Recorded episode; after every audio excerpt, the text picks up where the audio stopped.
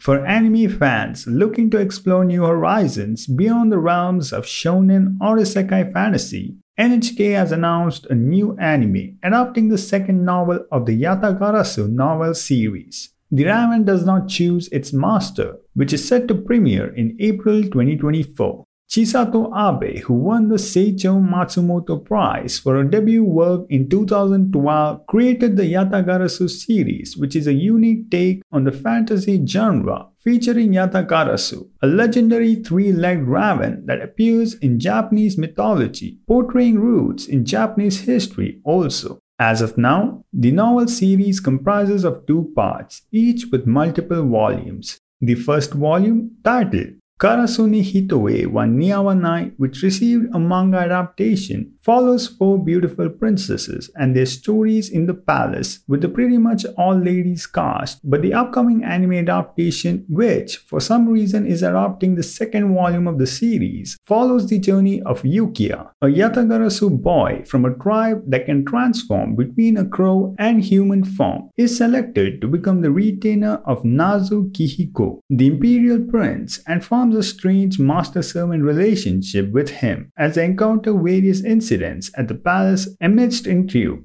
The raven does not choose its master is a journey that plunges Yukiya, who is considered incompetent and lazy, to be forced to serve at court under the current crown prince. During his life at the palace, he comes face to face with much controversy and conspiracy as we see Yukiya's challenges of navigating a complex and often treacherous political landscape. Although the anime is adapting the second volume, each volume unfolds stories according to different perspectives, and the continuing mysteries are resolved in unexpected ways at the conclusion of each book. Just like how the first volume is pretty much an all ladies side, and the second part presents the men's side of the story. Expect the anime to explore themes of loyalty, identity, and power within a world filled with captivating mysteries as we are introduced to not just a political battle with a lot of court drama, but also the addition of a world where crows can change into humans, exploring both the historical side and the mythological side of Japanese history. Aside from this enticing all the historical and fantasy fans,